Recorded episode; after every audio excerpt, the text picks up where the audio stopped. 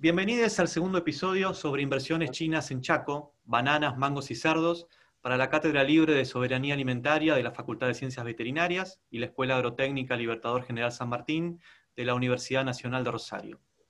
Estamos grabando este episodio en el medio de un acuerdo cerrado, acuerdo avanzado, no sabemos bien qué todavía, entre la Cancillería Argentina y el gobierno chino, para exportar miles de toneladas de carne de cerdo. Las organizaciones ambientalistas locales denuncian que esta desinformación, de si sí o si no, es parte de la estrategia del gobierno para avanzar con proyectos extractivistas que no cuentan con licencia social. Nosotros, en este contexto de confusión, queremos aportar información precisa, creemos que conocer lo que sucedió en otros lugares con este modelo de producir cerdos que nos impone el acuerdo, conocer cuáles fueron los impactos ambientales, los impactos sobre las ganaderas, sobre la vida rural, es un aporte importante para poder tomar posición y decisión al respecto. Para eso hoy vamos a hablar con Daniel Fuentes.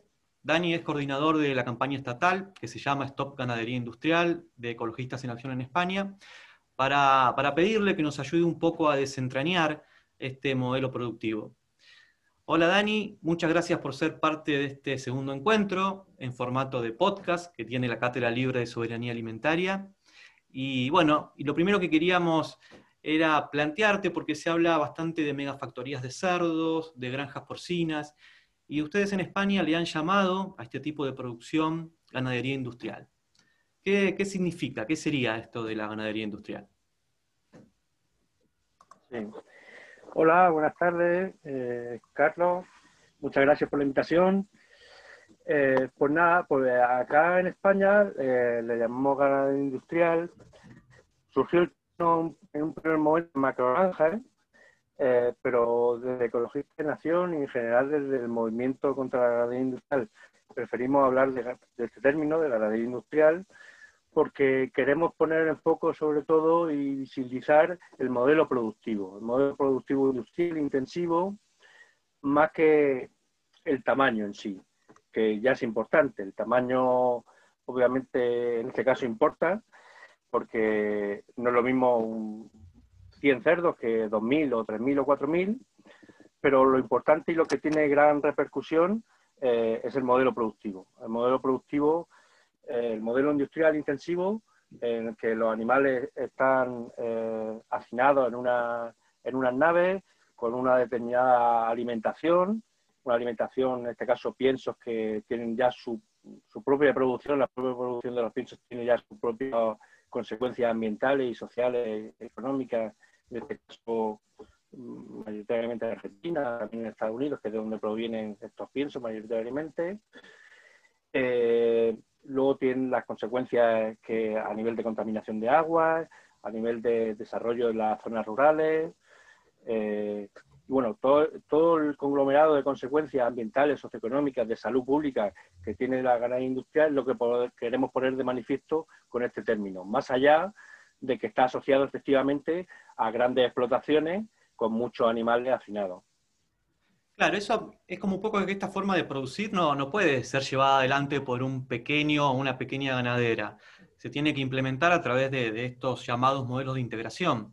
Que por ahí lo que nosotros lo podemos vincular en Argentina, más localmente, con lo que se llama los pools de siembras en el modelo del agronegocio. ¿Cuáles serían las características que tuvo allá este modelo de integración? ¿Qué problemas trajo para las ganaderas?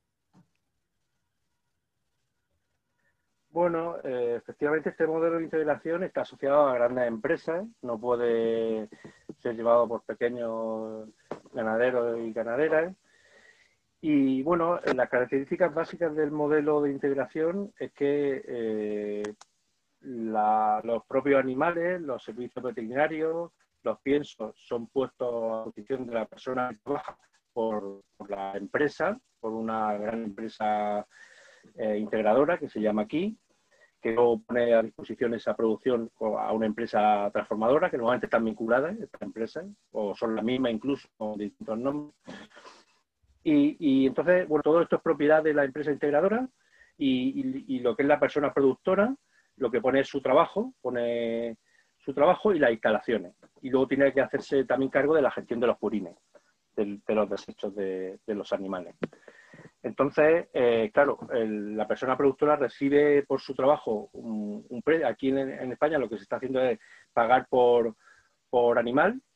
Se está pagando aquí entre 8 o 10 euros por animal, por cerdo. Y entonces, bueno, reciben, claro, como reciben un dinero por animal, lo que les interesa para tener un sueldo más o menos digno, pues es tener cuanto más animales, mejor. El productor o la productora lo que necesita para tener un... Entonces aquí, por ejemplo, lo que hablamos con los ganaderos y ganaderas es que, por ejemplo, aquí por menos de 2.000 cerdos no pueden subsistir una persona. Estamos hablando de que una persona que trabaja en una explotación de este tipo con menos de 2.000 cerdos difícilmente subsiste, o a lo mejor tiene que complementar ese trabajo con el de la agricultura o con otro tipo de trabajo. Entonces, pues claro, tienden a tener cuantos más animales mejor para tener un sueldo un poco más digno. Entonces, pues bueno, al final el productor o la productora depende completamente de esta empresa a la que, porque claro, una vez que firman el contrato, ya firman un precio y digamos que la empresa tiene mucha capacidad de negociación, tanto con el productor o con la productora, para rebajar los precios, para comprar los precios de los cerdos lo más barato posible, y luego con los... O sea, está un poco, digamos que el productor o la productora está ahí con poca capacidad de decisión, ¿no? Siempre está pendiente de los precios de los piensos, de... Parece ser que el ganadero o la ganadera se transforma en realidad en un empleado más que en un productor dentro de todo eso. Exactamente, sí. Acá en España ha habido varias denuncias por parte de sindicatos por lo que acá se llama, no sé si allá también existe un poco el problema también de lo que aquí se llama de falsos autónomos. Sí. Como falsos autónomos. Uh-huh. Serían los monotributistas en Argentina. Claro. Pues sí, existe mucho ese problema porque, claro, al final son personas que están trabajando para una única empresa, en realidad están trabajando su producción, su trabajo va a una única empresa, pero esta empresa no cotiza la seguridad social por ellos, sino que son estas mismas personas las que tienen que cotizar, se tienen que dar de alta de autónomas y cotizar por sí mismas. Entonces, bueno, se da un poco esa farsa por parte de las empresas de que hacen, no, son personas autónomas, todo su trabajo la persona va a esta misma empresa, ¿no? A una única empresa. Uh-huh. Entonces, claro, y hay una concentración. Bueno, en algunos casos había ya... Sí, ahí decía que hay una concentración de cerdos en pocas manos, porque por ello tengo algunos datos sobre Cataluña y en los últimos 10 años hubo como un aumento importante en la cantidad de cerdos, pero a la vez una disminución en la cantidad de número de explotaciones, ¿no? De números de ganaderos. Y también ha crecido la media de animales por explotación. Por ejemplo, en Cataluña, desde el 2008 a la actualidad, la cantidad media de animales por explotación creció un 35%, ¿no? Esto es un indicador de concentración y que los cerdos actualmente en España están siendo engordados en estas industrias y no por pequeños ganaderos. Esos datos se trasladan al resto de España igualmente y vemos como en las últimas décadas lo que es la intensificación de la producción pues lleva a un cierre de las pequeñas y medianas explotaciones. Esto no solo se da en porcinos, sino en el resto de especies animales también. Y bueno, conforme se cierran pequeñas y medianas explotaciones, pues algunas de estas en realidad crecen y se hacen más grandes, y luego, por otro lado, las grandes empresas pues, instalan grandes explotaciones, ¿no? Entonces, al final, lo que dicen, ¿no? Hay una media, la media de explotación por explotación de animales pues, va incrementándose y, al final, pues digamos que es un cambio en el modelo ganadero, de un modelo que acá en España hace 50, 60 años predominaban las pequeñas y medianas explotaciones, pues ha pasado o está pasando a un modelo en el que son grandes explotaciones con muchos animales, poco asociados al entorno, al entorno natural, al entorno social, al entorno económico, y bueno, eso repercute a su vez en el mundo rural, en los pueblos donde se instalan estas explotaciones, porque esa mecanización de las explotaciones lleva a que cada vez se emplea menos, hay menos personas trabajando en este tipo de ganadería con respecto a la ganadería extensiva tradicional, y entonces lleva a lo que el proceso que acá se está, bueno, lleva como 50 o 60 años de población rural, en el que, bueno, los pueblos se están abandonando, se llevan abandonando hace ya décadas, precisamente por esta política, que también es una política, por un lado de las empresas, una política empresarial, pero por otro lado está fomentada por las políticas públicas de intentar intensificar esta producción, sobre todo para dedicarla en gran parte a la exportación, dada que también aquí en España tenemos una gran deuda, y mucha de esa deuda es con China también. Entonces, bueno, mucha de la producción de porcino va a parar también, en nuestro caso, a China. Y entonces, bueno, digamos que a nivel estatal, a la administración también le interesa tener una gran producción que sirve para exportar, porque le trae divisas para pagar esa deuda, ¿no? Entonces, al final es como una alianza entre el mundo empresarial y el mundo político que lleva a este cambio en el modelo productivo ganadero, para que va en beneficio de unas pocas empresas y en perjuicio de los pequeños ganaderos, de las pequeñas ganaderas, y en concreto de todo el mundo rural, por lo que conlleva de despoblación de los pueblos hacia los centros urbanos, ¿no? Dani, entre estos impactos que estás nombrando, sociales y ambientales, que son muchos y después podemos seguir hablando más, hay uno que tiene que ver con los purines, que es tal vez uno de los ejes de los impactos ambientales que tiene. Los purines serían la mezcla de orín, de estiércol, de agua, de productos químicos de limpieza, de productos veterinarios. Vos sabés que en los medios de comunicación argentinos, en estos últimos días, se está hablando bastante de la economía circular, y se vende o se habla que estos purines son una especie de fertilizante orgánico saludable, y que dicen que podrían llegar a ayudar a disminuir el uso de fertilizantes sintéticos en el campo. Sin embargo, desde la experiencia española, que se producen millones de toneladas de purines al año, y que según las declaraciones de los ganaderos son aplicados como fertilizantes, sin embargo, no disminuyó el uso de fertilizantes sintéticos en España, sino que al contrario, que en los últimos 10 años ha venido aumentando. Entonces te quería preguntar dos cosas en relación con esto. Primero, si estos purines son residuos o si son fertilizantes. Y segundo, en España, ¿dónde se vierten, dónde se disponen, cuál es el destino final que tienen los purines? Sí, bueno, efectivamente los purines podrían, bueno, tienen nitrógeno, por lo tanto pueden utilizarse como fertilizantes, o sea, es un fertilizante. El problema es que en la práctica no se usa como un fertilizante, se usa como un residuo. Esta industria, al tener grandes cantidades de purines, de lo que los purines llamamos a la mezcla de excrementos con orina, con muchísima agua, ¿no? El gran problema aquí es que tienen mucha agua, mientras que la ganadería tradicional extensiva, bueno, por un lado la extiende por los montes, la extiende por los pastos, digamos, esos excrementos, es que cuando los que se acumulan en la granja, digamos, son sólidos, son meridianamente sólidos, y es fácil, bueno, mezclado con paja, y entonces es fácil de... Eso luego, aunque lo viertas sobre un huerto, sobre un campo de cultivo, pues no tiene esta cantidad de filtración, las capacidades de filtración hacia el suelo. Mientras que ahí, con muchas cantidades de agua, los excrementos, estos purines, pues es muy fácilmente, bueno, llegan muy fácilmente hacia el acuífero y hacia el subsuelo, y entonces eso provoca que estos nitratos que están en los purines, pues al llegar al acuífero, se contamina el agua, ¿no? Se pueden contaminar la agua tanto del subsuelo, las subterráneas, como si llega a tener contacto con aguas superficiales, ¿no? ¿Qué pasa? Que pues, al ser una gran cantidad de purines que son muy difíciles de gestionar, se están utilizando más como residuos, o sea, más como tenemos que quitarnos de en medio, más que como lo necesitamos en los campos de cultivo para que crezcan adecuadamente, ¿no? Entonces acá en España hay unas determinadas cantidades de nitratos que se pueden echar por hectárea al año, dependiendo también si la zona está declarada vulnerable a la contaminación por nitrato o no.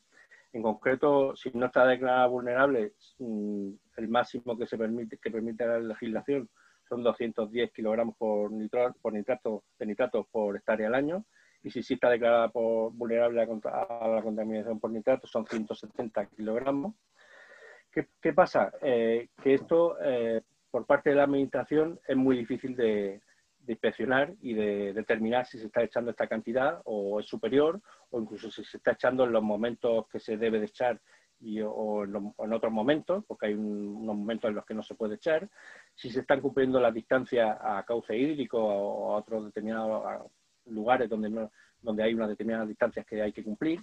Entonces la Administración no puede llegar a determinar si se está cumpliendo la legislación. Y luego, por otro lado, existe el problema de que la propia legislación permite demasiados nitratos. Me explico. Lo que es la fertilización que soportan los cultivos, digamos, más habituales en los campos acá en España, por ejemplo, o sea, de cereales, por ejemplo, de cebada, trigo, centeno o luego de algunas leguminosas, por la cantidad de nitratos que soportan, bueno, son capaces de absorber estas plantas, estos cultivos, pues estamos hablando de que pueden absorber 40, bueno, depende del cultivo, puede absorber, las leguminosas pues pueden absorber entre 20 y 30 kilos de nitrato por hectárea al año. Si nos vamos a cereales, pues a lo mejor se pueden llegar a poder absorber 50 o 60 kilogramos de nitrato por hectárea al año. Y claro, esto dista mucho de los 170 o 210 que permite la legislación. Entonces, esta diferencia entre lo que puede absorber la planta, los cultivos, y lo que permite la legislación, entendiendo que se cumple la legislación, que no siempre bueno, tenemos muchos ejemplos de los que no se cumple la legislación, porque no hay esta capacidad por parte de la Administración de controlarlo. Pues esta diferencia de lo que no pueden absorber las plantas, pues al final va hacia el subsuelo y llega, antes o después, pues llega hasta el agua, ¿no? Y luego también hay que tener en cuenta que las plantas o los cultivos son capaces de absorber esta cantidad de nitratos en unos momentos determinados del ciclo productivo, no durante todo el ciclo productivo. Entonces, claro, tenemos una situación en la que la cantidad de nitratos que aportan estos purines a los campos de cultivo es muy grande. Los cultivos no pueden absorber toda esta cantidad. Por supuesto, los purines se extienden durante todo el año y los cultivos no son capaces de absorber durante todo el año. De hecho, hay épocas en las que no hay cultivos, los campos no están cultivados. Entonces, bueno, al final es una cuestión de dimensiones. Cuando las dimensiones son muy grandes, en este caso de purines, y no hay capacidad por un lado, de los cultivos para absorber esta cantidad de nitratos, pues es cuando llegan los graves problemas que se están dando en Cataluña, en Aragón, en Murcia, en Galicia, prácticamente ya en casi todas las comunidades autónomas. Tradicionalmente ha sido Aragón, Cataluña y Murcia, donde más problemas de contaminación por nitratos ha habido, pero en los últimos 10 años se está extendiendo no solo por la ganadería industrial, sino también por la agricultura industrial, que también hace aporte de óxido nitroso y nitrato al campo, pero conforme la ganadería industrial se va extendiendo, los problemas de contaminación por nitratos se están extendiendo también, y entonces ahora vemos como en Castilla y León, en Castilla-La Mancha, en Andalucía, pues está teniendo también grandes problemas por contaminación, que están llevando a muchos municipios a no poder beber agua de sus pozos, de los pozos de abastecimiento de las localidades, por eso, porque están superando los 50 miligramos de nitratos por litro en el agua, y bueno, están llevando a situaciones en las que los municipios tienen que abastecerse a partir de camiones cisternas, tienen que abastecerse por simplemente comprando agua embotellada, porque no tienen acceso a agua potable y tienen que abastecerse de alguna forma. Entonces, claro, todos estos perjuicios, en este caso de salud pública, ambientales, al final no los pagan las empresas, son perjuicios que provienen de una actividad privada, de una actividad empresarial, pero se pagan a nivel público, ¿no? O sea, es el Estado, la Administración, la que tiene que hacer el descontaminar un acuífero o una población de agua, y bueno, un poco como estas externalidades que tiene esta actividad ganadera industrial, pues al final no está incorporada en los precios de estos productos. Uno de los debates que hay en torno a los productos que hay, digamos, más saludables y mejores para el entorno, procedentes de la ganadería extensiva, y los productos de la ganadería industrial llegan al mercado, a los consumidores y consumidoras, a un precio más económico, uno de los debates que hay es precisamente por esto, ¿no? Por las externalidades ambientales que tiene la ganadería industrial, que no están incorporadas en el precio final de los productos. Vemos como los productos de ganadería industrial, especialmente los procesados y ultraprocesados, llegan como muy baratos o falsamente baratos al mercado y a los consumidores y consumidoras, mientras que productos de la ganadería extensiva pues llegan aparentemente más caros.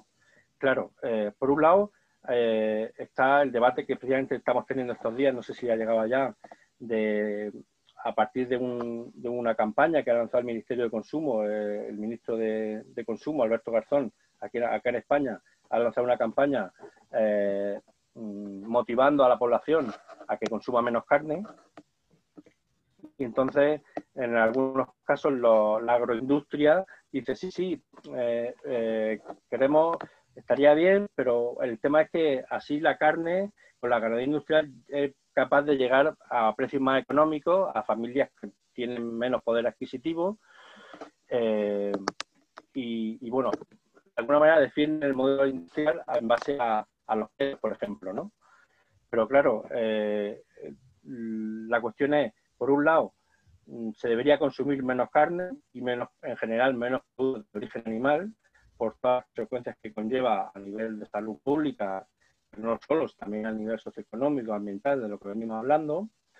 Pero la carne o los productos de origen animal que consumimos deberían provenir también de ganadería extensiva y, en la medida de lo posible, agroecológica, es decir, lejana, local, que tengamos al productor o a la productora cerca geográficamente, podamos visitarla, que tengamos incluso una relación personal de confianza con esta persona. Bueno, en definitiva, una producción agroecológica.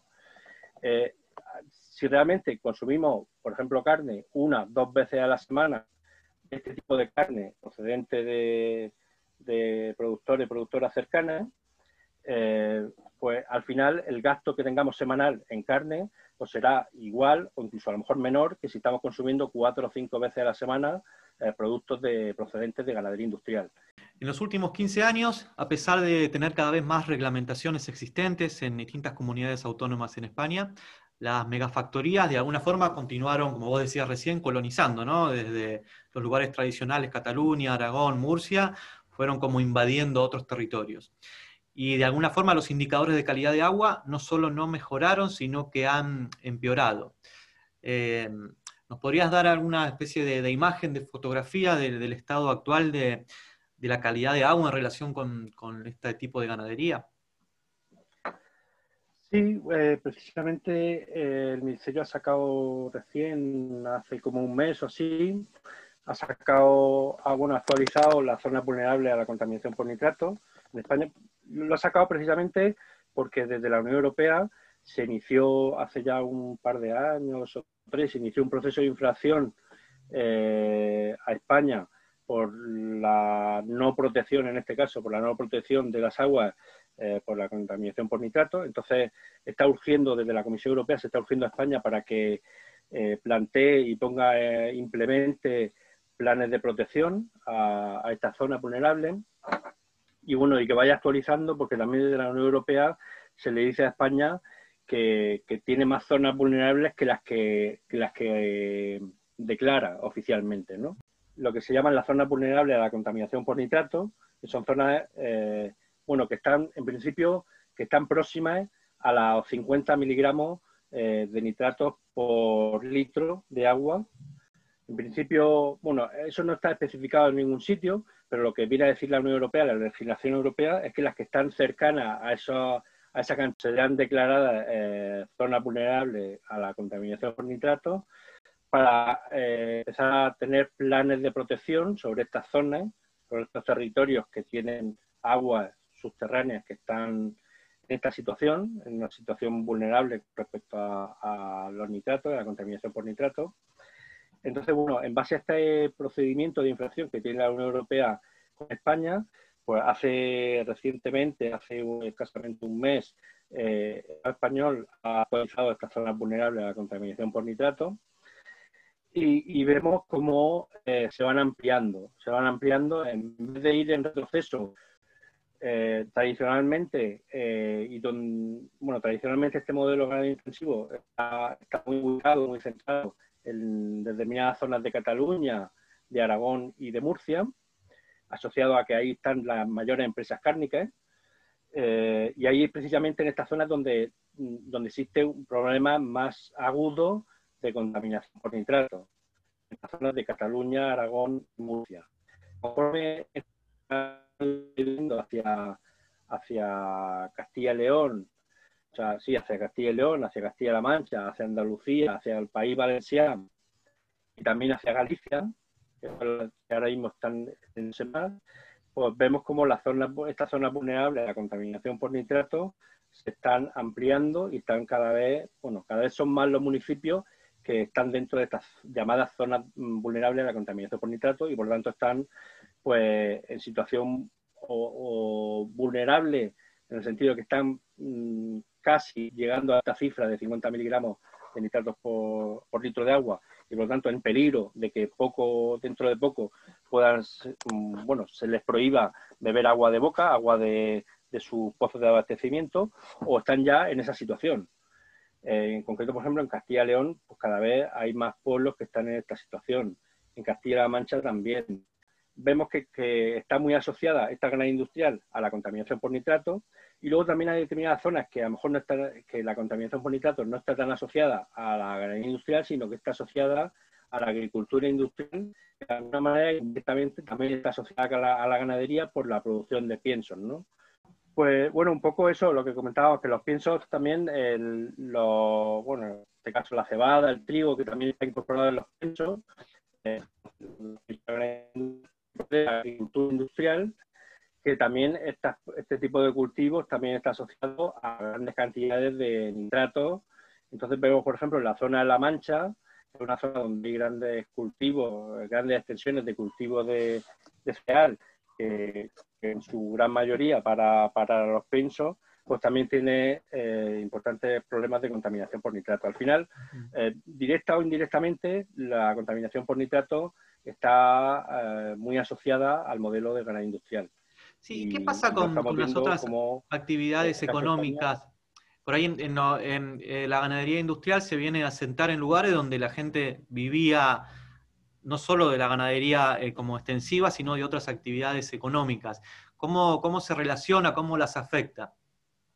La ganadería industrial, la relación que tiene la ganadería industrial con el resto del sector económico y con el resto de la economía, sobre todo con la economía rural, pues es una relación complicada porque también afecta directamente a otros sectores, como puede ser, por un lado a la propia ganadería extensiva, porque a competir deslealmente con los precios de la ganadería extensiva, pues obviamente afecta negativamente a la ganadería extensiva. Por otro lado, al sector, por ejemplo, en España y seguramente en Argentina también, la gente de las ciudades, pues cuando llega el fin de semana o llegan los periodos vacacionales, pues quiere salir de la gran ciudad y irse a pueblos más tranquilos, donde aprovechar un poco los entornos naturales y el descanso que propician las zonas rurales. Pues en base a esa actividad turística, pues se desarrollan emprendimientos rurales turísticos como casas rurales, campamentos,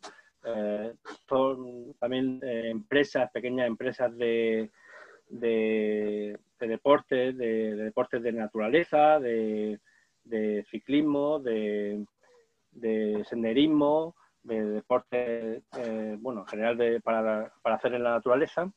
Y entonces, está afectando negativamente a este tipo de emprendimientos turísticos, porque claro, estas empresas de ganadería industrial están asociadas, las explotaciones están asociadas a malos olores, a esta contaminación del agua que estamos hablando, a un paisaje ya más industrializado, no tanto el campo idílico de pastos verdes con animales pastando, sino asociada a un paisaje más con grandes naves, donde no se ven animales, porque los animales están dentro de las naves, y luego se generan esos malos olores. Entonces, bueno, está afectando negativamente eso al turismo rural. De hecho, muchas de las plataformas vecinales que están trabajando y luchando contra proyectos de ganadería industrial, pues muchas de ellas hay muchos emprendedores y emprendedoras de turismo rural, de pequeños hostales rurales, casas rurales o asociadas a este tipo de empresas turísticas, que bueno, se ven muy afectadas por este tipo de proyectos de ganadería industrial. Dani, la gente las empresas que están como a favor de la ganadería industrial hablan mucho de la generación de empleo. Y Ecologistas en Acción estaba trabajando en un estudio sobre el despoblamiento, estaba intentando relacionar la ganadería industrial con el despoblamiento en España. ¿Pudieron avanzar con ese estudio? ¿Tienen algunas conclusiones? Sí, bueno, el estudio en sí mismo está acabado. Falta, bueno, cuestiones ya de, bueno, sobre todo porque aquí en verano, bueno, estamos en verano, ahora en julio estamos en verano, entonces es una época en la que la gente está menos pendiente de los medios de comunicación y de las cosas que se van publicando, entonces nos vamos a esperar un poco después del verano, septiembre, octubre, para darle difusión a este estudio, al informe que se ha realizado. Pero bueno, vamos adelantando un poco ya los resultados y bueno, la verdad es que los resultados son más claros en ese sentido, cómo se relaciona claramente la ganadería industrial con la despoblación en el mundo rural. Y lo que hemos hecho en este estudio ha sido hacer comparativas entre municipios, un municipio de la comparativa con ganadería industrial y otro sin ganadería industrial, que sería como el caso control. Entonces hemos cruzado los datos de la evolución poblacional de muchos municipios, en concreto hemos hecho alrededor de 200 comparativas entre municipios con y sin ganadería industrial, y hemos visto como en general el dato estatal, digamos, más rotundo, es que el 74% de las comparativas que hemos realizado, el municipio que tiene ganadería industrial pierde más población o gana menos población que el municipio que no tiene ganadería industrial. Este es el dato a nivel estatal. Luego hemos hecho muchas comparativas en distintas comunidades autónomas que se llaman acá, provincias de allá, que bueno, más o menos el dato puede variar un poco. En algunas comunidades nos da el 69, el 70, en otros llega hasta incluso el 88%. Es decir, en Castilla y León, por ejemplo, nos da que hasta el 88% de los municipios con ganadería industrial pierden más población que los que no tienen ganadería industrial. Entonces, pues bueno, vemos como claramente está asociada la ganadería industrial con la despoblación.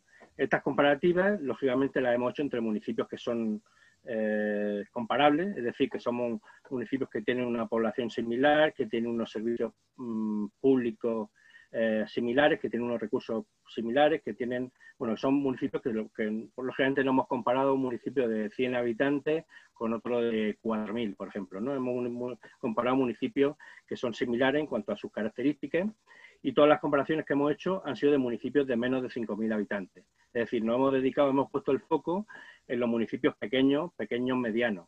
No hemos ido a municipios un poco más grandes. Entonces, bueno, en estos municipios, en este tipo de municipios pequeños, de menos de 5.000 habitantes, el resultado de la investigación es bastante clara y da como resultado que 3 de cada 4 municipios que tienen ganadería industrial pierden más población que los que no tienen ganadería industrial. Y de todas formas, esto es más o menos lógico con respecto a lo que ha pasado en las últimas décadas, desde la llamada Revolución Verde, últimas décadas aquí en España, que se ha desarrollado la industrialización del campo, de la agricultura y la ganadería, porque vemos que a partir de esta industrialización, de esta intensificación de la producción, es cuando se ha dado este proceso de migración del campo a la ciudad. Entonces, este proceso de integración que estamos viendo en las últimas décadas, pues vemos como este paso más en la intensificación productiva, pues simplemente lleva a lo que viene llevando la industrialización y la intensificación productiva en las décadas anteriores también, ¿no? Me imagino que con todo esto que contás, cada vez debe haber más conflictos relacionados con la ganadería. Y te quería preguntar si tenés el dato de cuántas organizaciones o plataformas vecinales hoy en día hay en España luchando contra la ganadería industrial. Bueno, acá en España existe, creo que lo comentaba antes, existe la coordinadora estatal de Stop Ganadería Industrial, en la cual estamos plataformas vecinales y luego de distinto tipo, porque hay organizaciones ecologistas, hay organizaciones de defensa de los derechos de los animales, hay alguna organización de pequeños empresarios del mundo rural.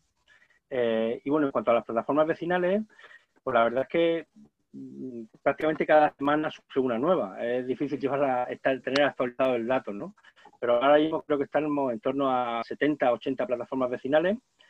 Se trata de 80 plataformas vecinales que están registradas como formando parte de la coordinadora. Luego hay algunas que a lo mejor no han hecho el requisito este formal de darse de alta, y a lo mejor sí estamos en contacto con ellas y de alguna manera forman parte, pero no se han dado. O sea, seguramente estaremos en torno a las 100 plataformas vecinales, 70 dadas de alta oficialmente, y habrá unas 30 que pues, no han dado el paso formal de pasar los datos para darlas de alta, pero existen también y estamos en contacto con ellas, ¿no? Es algo relativamente reciente. O sea, hasta hace 4 años sí estaban las voces de los movimientos ecologistas, o organizaciones de defensa animal, de los derechos de los animales, por ejemplo, dando la voz de alerta con respecto a la ganadería industrial, pero ha sido desde los últimos 4 años, en Cataluña quizá un poco más con alguna organización que había por allá en Cataluña, pero en general ha sido de los últimos 4 o 5 años cuando se está dando este fenómeno social rural de las plataformas vecinales, y precisamente son las que yo creo que están dando fuerza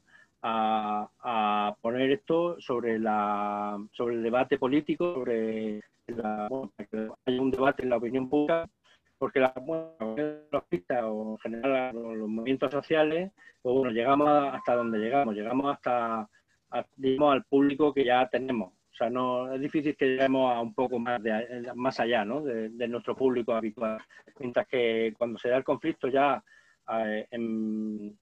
en personas, en grupos sociales que no están acostumbradas o que normalmente no están en la protesta social, entonces llegan, bueno, a través de familiares, de amistades o los propios medios de comunicación o la propia clase política, parece que hace más caso, por lo menos, y bueno, lo saca más a la luz el conflicto. Desde este conjunto de plataformas vecinales y organizaciones, ¿qué soluciones o qué demandas tienen con el Estado? ¿Y qué quieren hacia el futuro con la ganadería industrial? La principal demanda que tiene la coordinadora estatal de Stop Ganadería Industrial y las plataformas vecinales que la agrupan es una moratoria, una suspensión para nuevas instalaciones de ganadería industrial, una suspensión para la nueva o ampliación de las ya existentes, que permita llevar una reflexión colectiva en torno a las consecuencias que tiene este modelo ganadero industrial, consecuencias que no solo se dan a nivel ambiental, sino también socioeconómico y de salud pública, y bueno, los propios sobre el bienestar animal, el propio bienestar animal de los animales, que nos lleve a planificar qué tipo de modelo queremos y necesitamos para, por un lado, cubrir nuestras necesidades, y por otro lado, cuidar el entorno en el que vivimos, tener en cuenta un problema acuciante que tenemos actualmente, que es el cambio climático y el calentamiento global, que está muy relacionado según el modelo ganadero que elijamos tener. Pues, bueno, un poco también lo que se pretende desde la coordinadora es también bueno, conectar un poco con las políticas que se están siguiendo en otros países de la Unión Europea, donde se está legislando de manera más restrictiva con respecto a la ganadería industrial, precisamente por todos estos problemas que está dando a nivel de salud pública en materia ambiental. Bueno, todo esto de la contaminación de las aguas por nitratos, de las emisiones de metano, emisiones de gases de efecto invernadero. Entonces, bueno, la idea un poco ver si desde el Estado español se redirecciona su política en la misma dirección que otros países de la Unión Europea que están reduciendo su cabaña ganadera industrial en base a los problemas que está conllevando. Y también, bueno, en base a esa exigencia que está viniendo de la Unión Europea a España en muchos aspectos que están directamente relacionados con la ganadería industrial. Bueno, y esperamos también nosotros acá no partir desde un punto cero, sino que el gobierno argentino y las organizaciones locales partan también de de tomar esta experiencia que tienen ustedes ahí, después de tanto tiempo de luchar contra este modelo productivo. Dani, si querés agregar algo más, tenés todo el espacio. Nosotros te agradecemos muchísimo que hayas compartido con nosotros, que hayas estado ahí buscando una buena conexión de internet para que podamos hablar. Y como te decía al principio, es muy importante para nosotros aquí en Argentina hoy en día conocer esta otra experiencia y para tener más herramientas para pensar qué modelo productivo queremos y las consecuencias que puede tener este acuerdo porcino y esta forma de producir en nuestro país. Nada, pues muchas gracias a vosotras por la invitación y daros mucha fuerza, mucho ánimo en esta lucha contra este modelo industrial. La verdad es que, bueno, ya como comentaba antes, acá esa movilización que está habiendo contra la industrial poco a poco va teniendo su éxito. Su éxito, por un lado, por ejemplo, a un debate de la sociedad, en la sociedad sobre el modelo, que es un debate que no existía hace 5, 6, 7, 8 años. Y por otro lado, porque también estamos viendo cómo la movilización social está llevando, en muchos casos, a parar proyectos, a poner proyectos concretos, proyectos en municipios concretos, pero también en comarcas y en provincias, pues precisamente en base a esa movilización social, porque bueno, vemos como que la gente se movilice y muestre su rechazo a este modelo lleva a que algunas instituciones, algunas administraciones, en algunos casos también se ha dado a algunas empresas, echen para atrás estos proyectos en base a que, bueno, no les, digamos que supongo que ponen en su balanza particular lo que supone de rechazo social y lo que puede suponer, a lo mejor en el caso de las empresas, de interés empresarial. Claro, si tiene, por ejemplo, en el caso de una empresa que tiene una marca comercial que tiene mucha vistosidad, mucha visibilidad, el que esté asociada a una imagen de contaminación, de rechazo popular, etcétera, pues no le viene bien. Y luego, por otro lado, con respecto a la administración a las administraciones locales o estatales, pues también, bueno, ese rechazo popular también, bueno, lo ponen en su balanza. Seguramente si hay elecciones cercanas, lo ponen en su balanza y también les puede venir mal, ¿no? Entonces, cuando se da esta presión popular, pues bueno, acá en España se está dando lugar a que muchos proyectos se estén paralizando. Entonces, pues mucho ánimo, fuerza en esa movilización, en todo lo que podamos ayudar, aquí estamos. Y lo mismo, hasta estamos presentes, yo personalmente, en no mucho tiempo por allá, y nos podemos unir en esa lucha. Vale, Dani, muchas gracias y te esperamos aquí por Argentina. Un abrazo grande. Venga, un abrazo a todos y a todas. Chao.